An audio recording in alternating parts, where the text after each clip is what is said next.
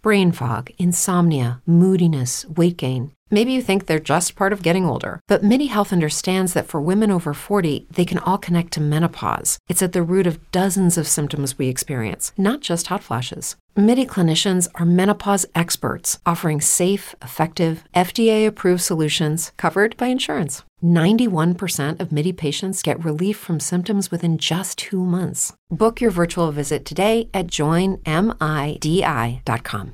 It's true that some things change as we get older. But if you're a woman over 40 and you're dealing with insomnia, brain fog, moodiness, and weight gain, you don't have to accept it as just another part of aging. And with MIDI Health, you can get help and stop pushing through it alone. The experts at MIDI understand that all these symptoms can be connected to the hormonal changes that happen around menopause, and MIDI can help you feel more like yourself again. Many healthcare providers aren't trained to treat or even recognize menopause symptoms. MIDI clinicians are menopause experts. They're dedicated to providing safe, effective, FDA approved solutions for dozens of hormonal symptoms, not just hot flashes. Most importantly, they're covered by insurance. 91% of MIDI patients get relief from symptoms within just two months. You deserve to feel great. Book your virtual visit today at joinmidi.com. That's joinmidi.com.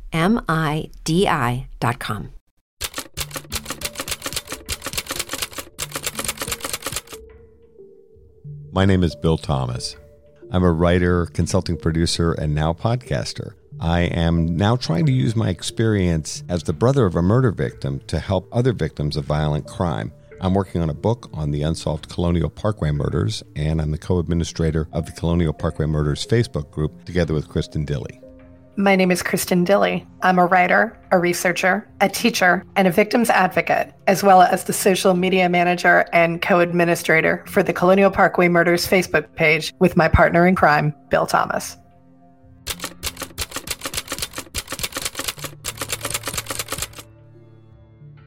Welcome to this bonus episode of Mind Over Murder.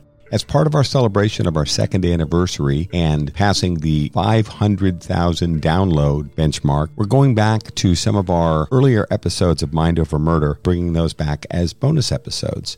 Over the next few weeks, we're going to be taking a listen to a series we did on the unsolved murder of Donna Hall Mike Margaret, who were killed in 1984. Sometimes their case has been linked to the Colonial Parkway murders, although as we've learned more, we actually think this may be a freestanding event. We hope you enjoy this bonus episode of Mind Over Murder.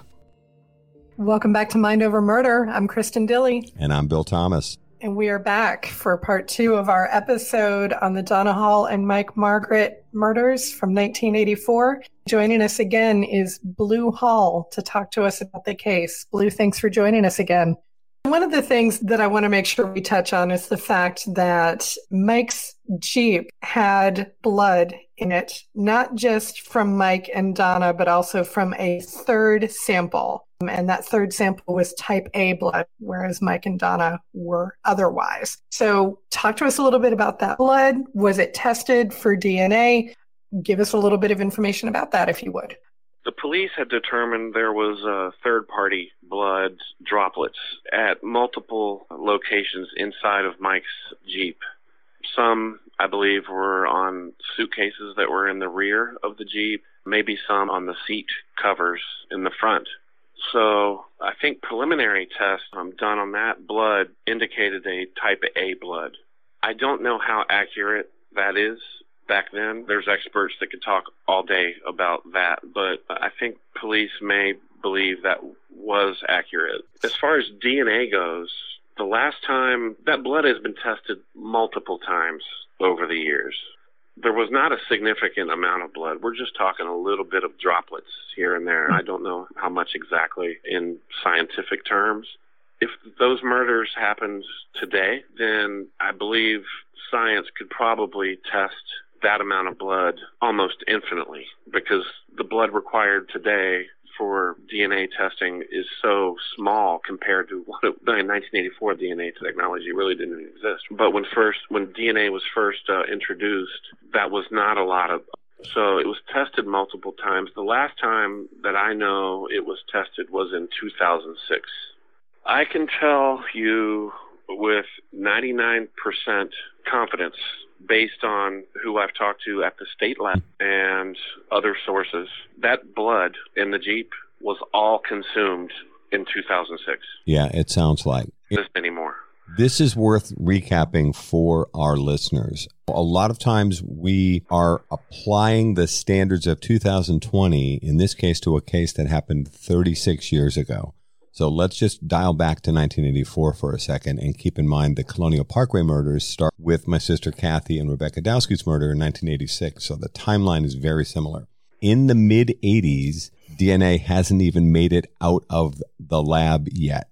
It's not used for forensics and it's certainly not used in law enforcement applications. Blue, as you mentioned, back then they used to type the blood, which they still do, and it was discovered that this third party's blood was type A.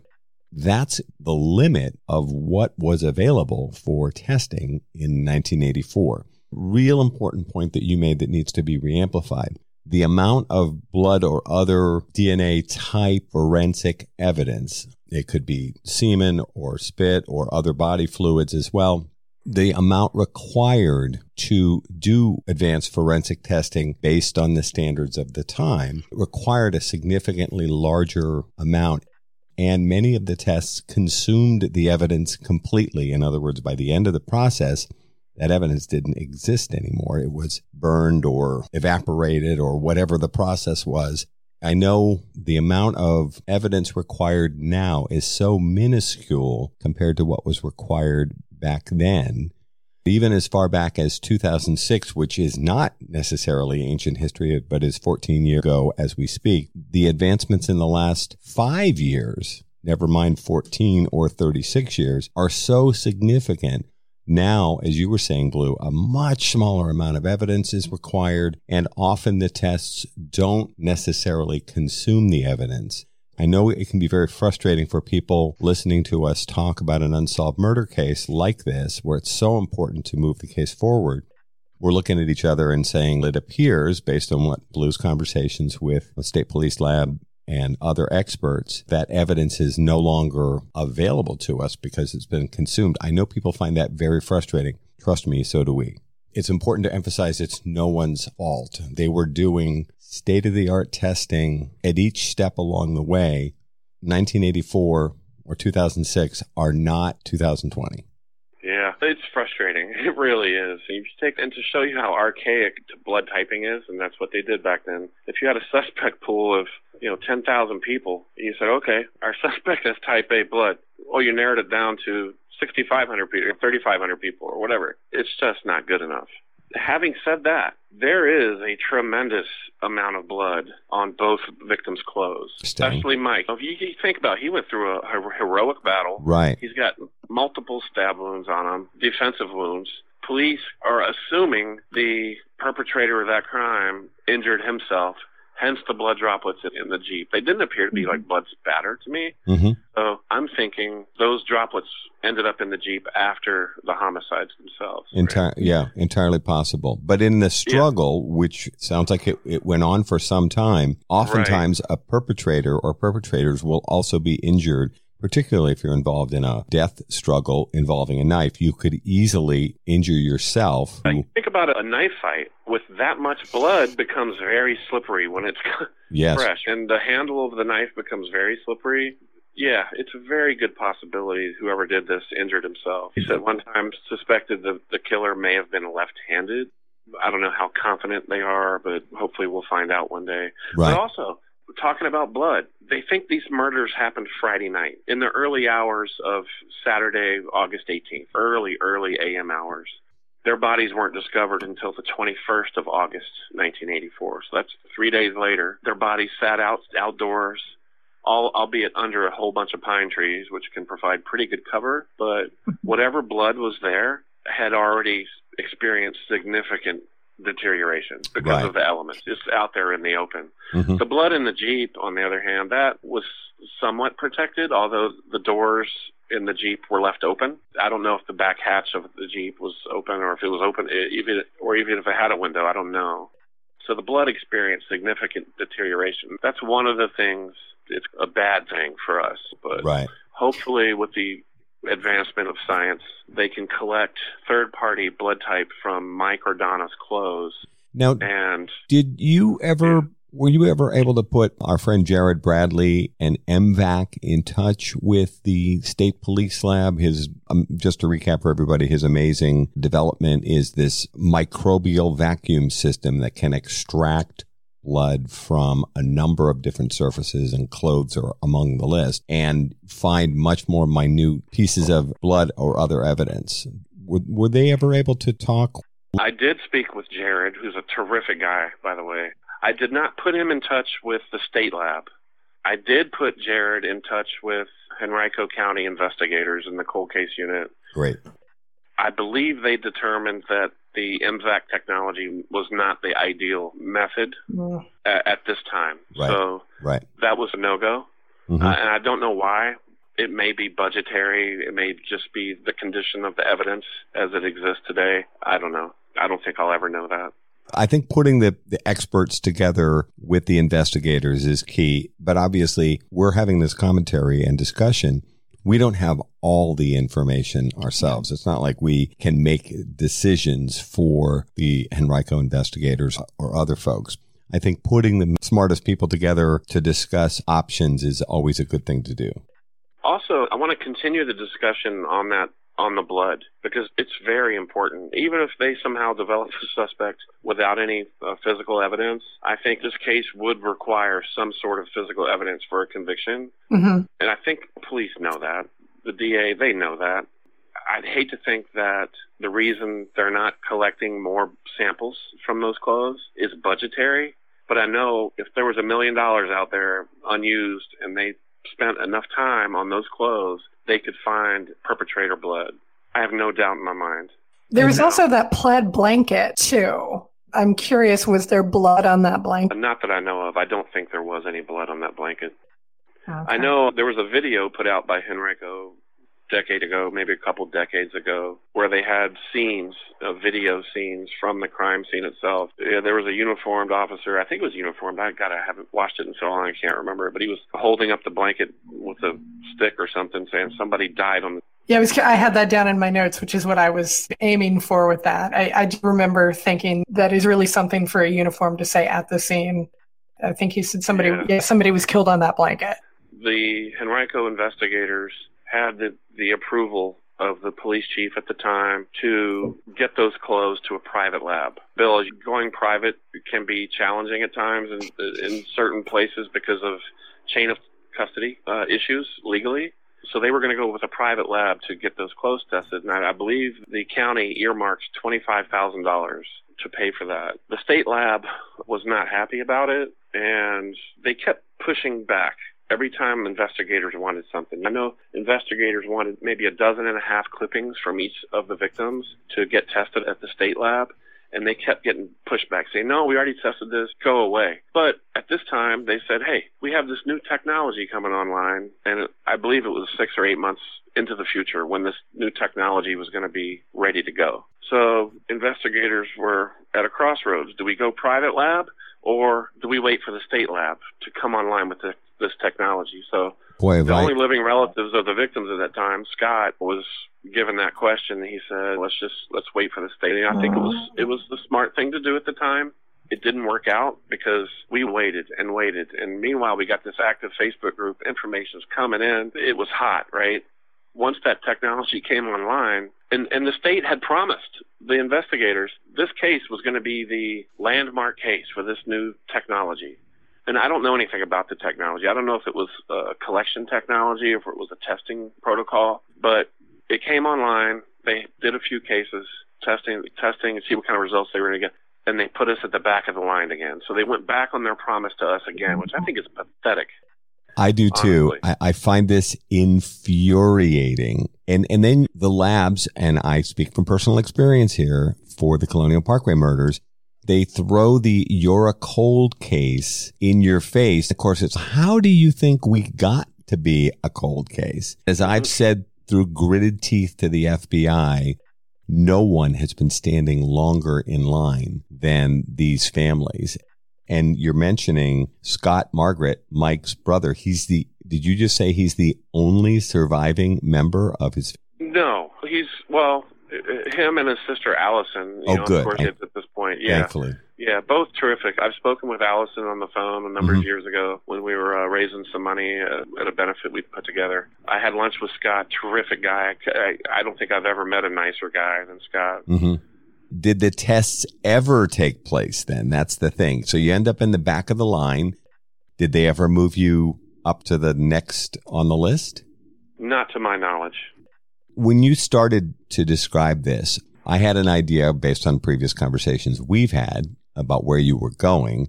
I also thought to myself, man, does this sound familiar? If there's a tad of bitterness creeping into my voice, you're hearing it correctly. This is so infuriating. And this is the kind of crap that cold case murders and rapes families have to deal with every single time. Oh no, you. yours is a cold case. It's the lowest priority. And then somehow they never get around to testing the lowest priority cases. So waiting for the state lab, based on my personal experience, huge mistake. They should have gone the private Yeah. lab route. But the problem for families like ours is that we don't control the evidence. Law You know, enforcement controls the evidence. Yeah, it's particularly frustrating in your case because you're dealing with the Colonial Parkway, which is federal property, so the FBI has jurisdiction. On two on of the two of the murders- on two of the cases, and then the Virginia State Police have Right. jurisdiction on the other two parts of the case. Yeah, the FBI also poked their nose into the Donna Hall and Mike Margaret case. At at first, I'm thinking, hey, you know those guys, I know some of those guys. I think this will be great. Maybe even use the Quantico lab. They had terrific results up there on some cases. It didn't work out back then. A lot of those guys, a lot of the resources from the FBI got switched over to anti-terrorism. So Mhm. a lot of the, the help they were providing to to local police and state was taken away. I just wrote a, a new column for a journal that's coming out in a couple of months. It's called Forensic Genomics. It's not the sexiest title I've ever heard, but it's a, going to be terrific. they asked me to write a guest column, and which I've called From the Family Perspective. One of the things I raise, and if people want to question my patriotism, they're welcome to go right ahead. Folks, we need to understand something here.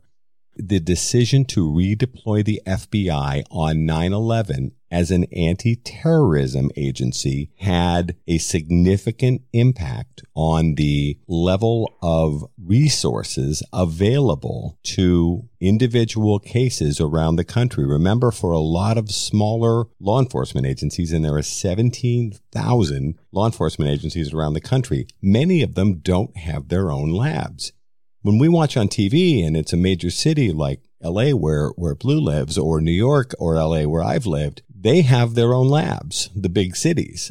A lot of smaller states and localities do not have their own lab. They are either dependent upon state labs, which are incredibly overworked, or the FBI lab in Quantico, which is incredibly overworked. And people who have now retired from the FBI, but know what they're talking about, have told me that 90 cents on the dollar if the FBI's budget, which is already too small in my professional opinion, is now going to anti-terrorism. Now, I haven't lost my mind. I lived in New York on 9 11. I lost friends on 9 11. But the decision to redeploy the FBI, which there are 17 different spy agencies in the United States government, and they decided that the FBI was going to be the one to lead the anti terrorism effort. In my opinion, that was a mistake. You're listening to Mind Over Murder. We'll be right back after this word from our sponsors.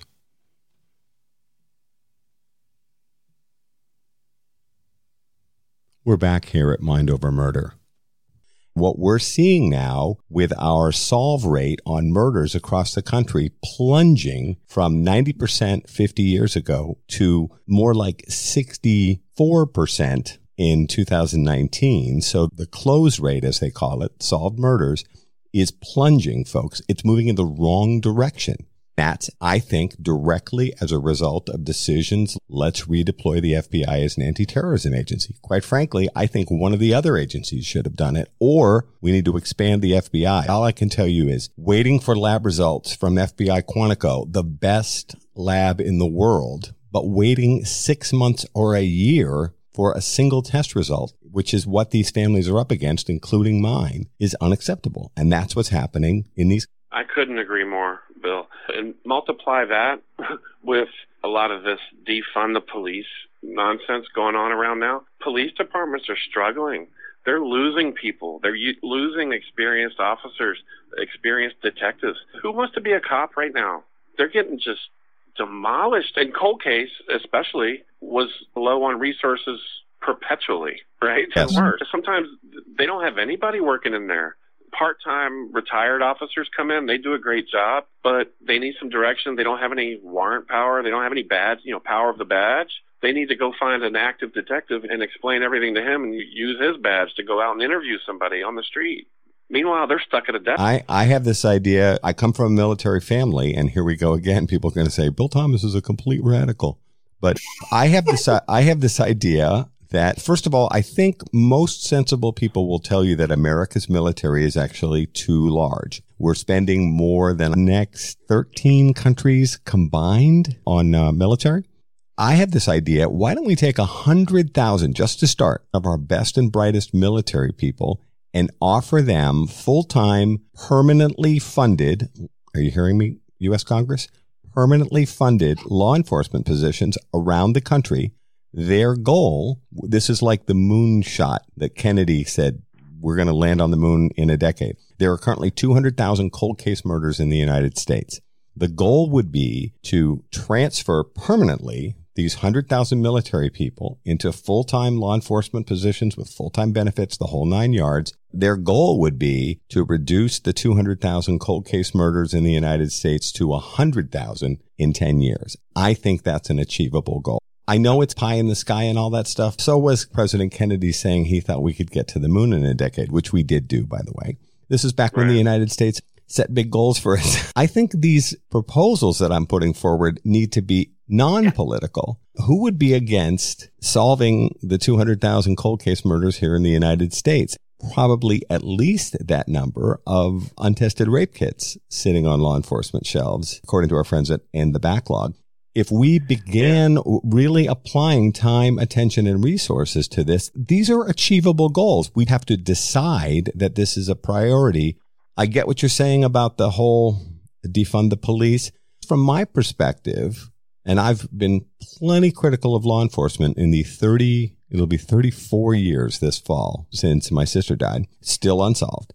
I've been plenty critical of law enforcement, but I guess what I'm saying is what we need to do is to use that expression again, redeploy resources into things like cold case homicides that are in many small departments. There is no one working full time on cold cases. It just doesn't happen. If your case isn't solved in a matter of a couple of months, you're probably out of luck. And I've unfortunately been left to tell families of homicide victims and other folks who've reached out to us to say, you better get ready for the long haul because unless your case is solved relatively quickly, there's a very good chance it's going to move into the cold case. Really? Let me uh, let me pivot us here for a second, since we're already on the subject of the Colonial Parkway murders.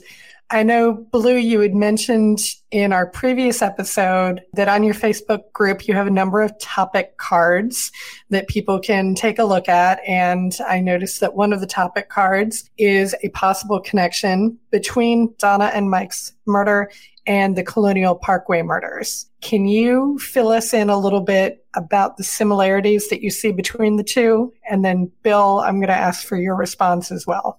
Yeah, I, I think the fact that it was a couple, couples killing, lovers lane style killing was probably the most obvious similarity.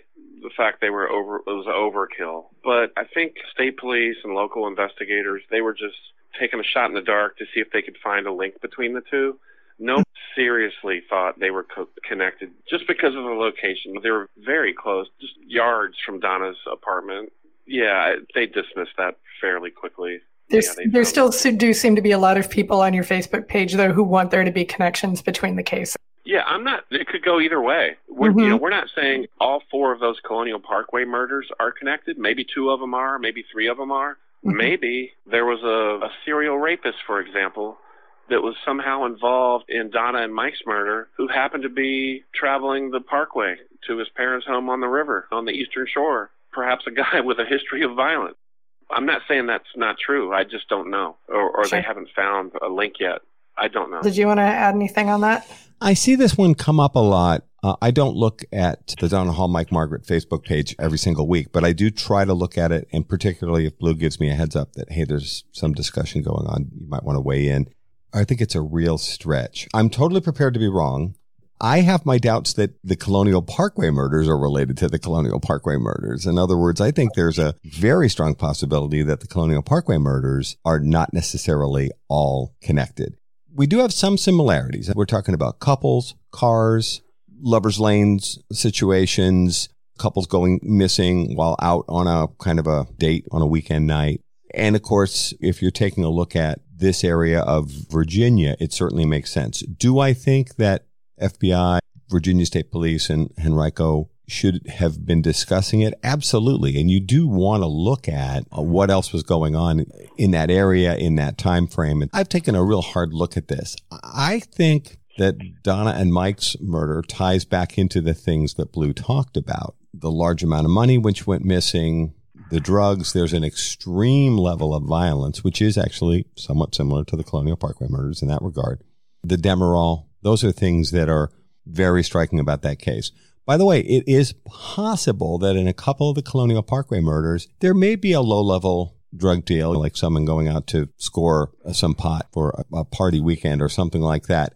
In the fourth of the Colonial Parkway murders, the Phelps Lauer disappearance and murder along, there is a probably six to eight hundred dollars that went missing when the couple was murdered and then found six weeks later.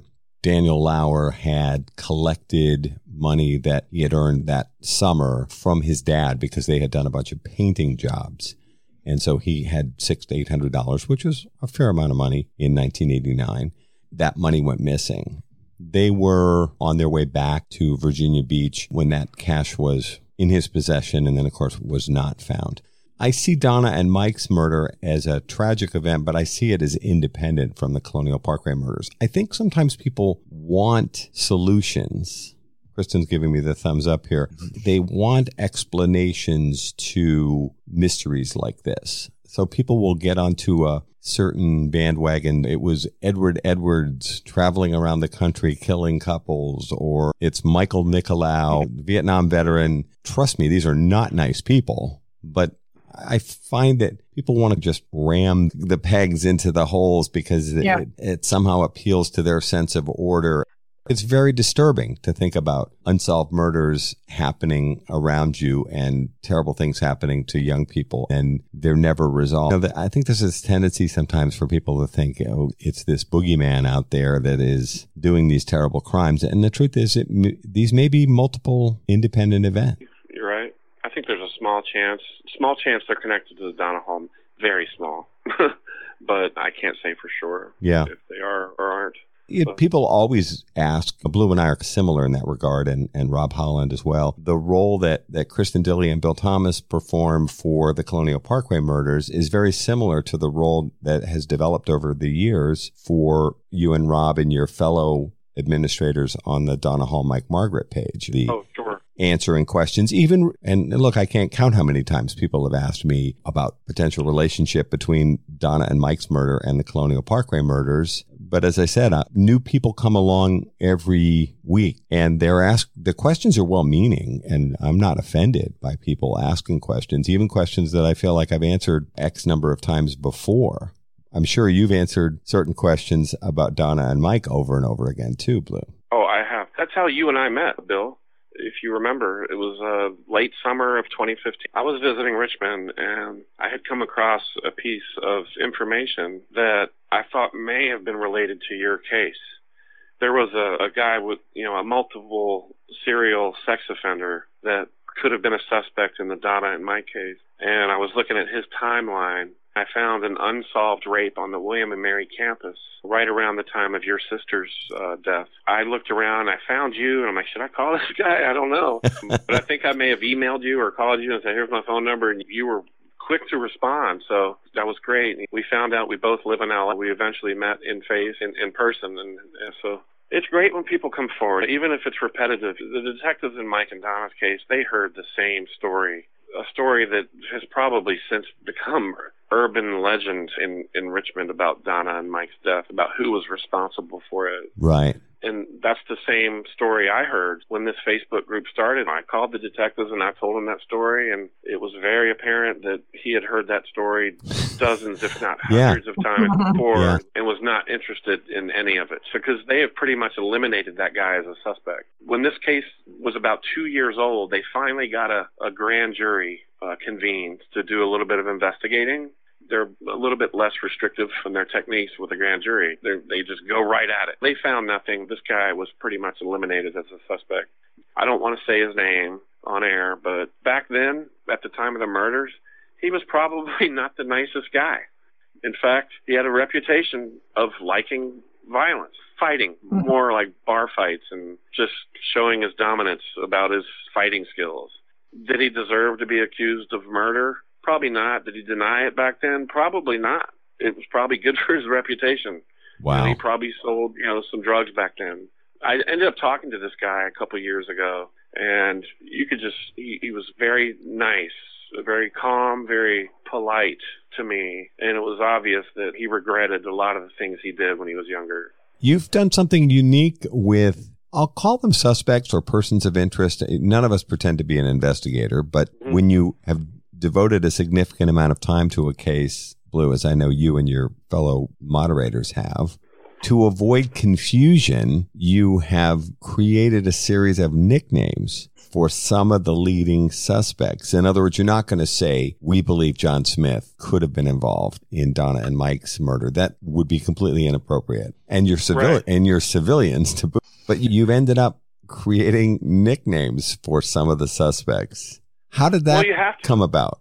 I don't want to get sued. That's what it boils down to. I don't want to be slanderous to anybody. Right. Especially if they end up being innocent. Most of them will have so I made a, a pact with the other admins. Let's not throw anybody's name out there. If we see somebody throwing names about who did it, we're going to edit that post, take it down, ask the, you know, change the name of it or whatever. We don't want anybody accusing anybody of murder on our page. Now, our goal was to bring information to the police to keep the case in the public eye, number two. Over time, that changed. We became an information portal to the police. It, this page was hot to the point where police were watching. There was a, probably a, a whole week went by. The Henrico, you know, detectives, you know, were watching our page all day long to see what was you know, coming up in conversation uh, with I mean, these people. It was information that it would take them years to go around and, and, get if they could get it at all. And here people are just throwing it out. A lot, sure, a lot of it was probably speculation, but a lot of it was not.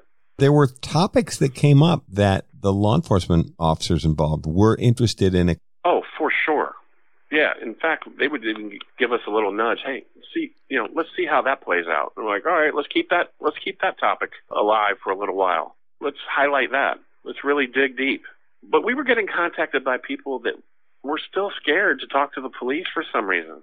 They don't know who's. They, of course, a lot of them knew me or knew of me, and they knew I lived in LA, and knew I had just that separation, so they felt comfortable for some reason. But they were still scared to talk to the police. So we would give the police everything, make sure we're not missing anything. At the same time, we're learning stuff that is starting to fit a puzzle, so leading us in, I think, the right direction. So when we explore these things, a lot of times it goes fine. We, there's nothing there. A lot of times, especially when we start to get resistance from people in a negative way, hey, leave that alone. I'm like, there's got to be something there. Resistance be manifested. How would people express that to you? Uh, usually in anger and threats in private, a private message on a phone call, on a text message. I've friended people on Facebook that I normally wouldn't be. I would normally have no reason to to do that. But in the interest of justice, you know, I friended a lot of people just so I could communicate with them freely. Some of those people I would talk to on the telephone and develop a relationship over time, and I get information. So I think it's proved fruitful. Not that I'm trying to be an investigator, but if this is what it takes, I'm happy to do it. Our friends Paul Holes and, and Billy Jensen use the expression citizen detective, and you definitely fit that bill. You've gone out sure. and asked a lot of people that knew what was going on back in 1984 when Donna and Mike were murdered and asked them questions and reconnected with people. Yeah, I think a lot of them, I did do that.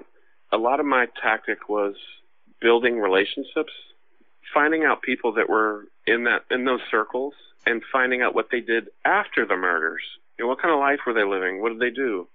So you learn a lot about people, and then you a lot of those stories you follow in different paths. They connect later on down the road, and they all circle back to those murders. And it's so many layers of it. It's difficult to explain. I'll do my best. For example, we were talking about how Donna and Mike's case may be related to Colonial Parkway. One time I was in Richmond, I was taking care of an elderly mother, and I came across this article of an escort service being run out of the apartments where Donna lived, King's Crossing Apartments. They're not low income apartments. They're like middle of the road, middle income America. The last place in the world you think you're going to find an escort service being run, right? The police later had made, you know, arrests of a, a place called Becky's Escort Service. It was run by a woman named Susan Stanley and her sister Robin Stanley Wasn't had a daughter. her- right, she had bought the business. She was she was a medical professional, but she made more more money running the escort service than she did at her own job. There was prostitution. I don't care about any of that, but no, nor do were I. two- I'm just disappointed there her name wasn't Becky. That's all. yeah, the daughter of the woman that ran Becky's escort service.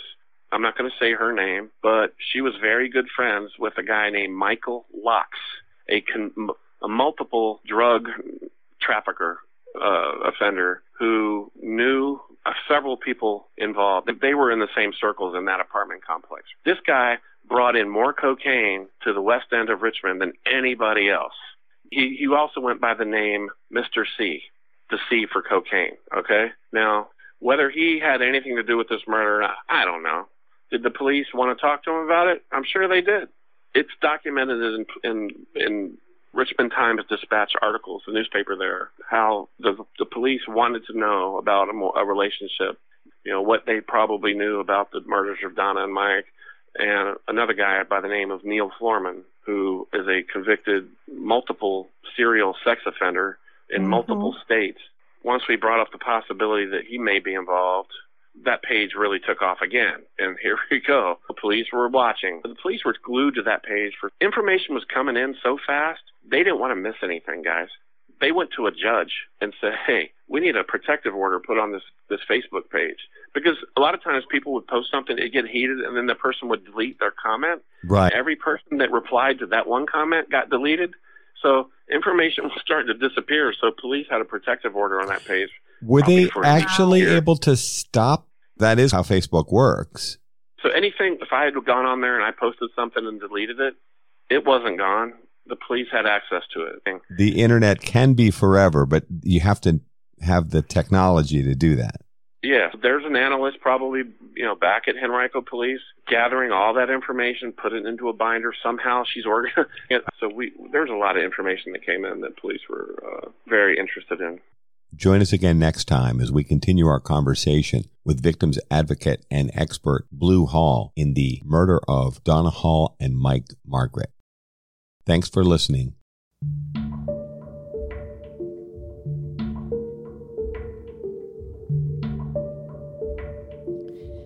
Mind Over Murder is a production of Absolute Zero and Another Dog Productions. Our executive producers are Bill Thomas and Kristen Dilley. Our logo art is by Pamela Arnois.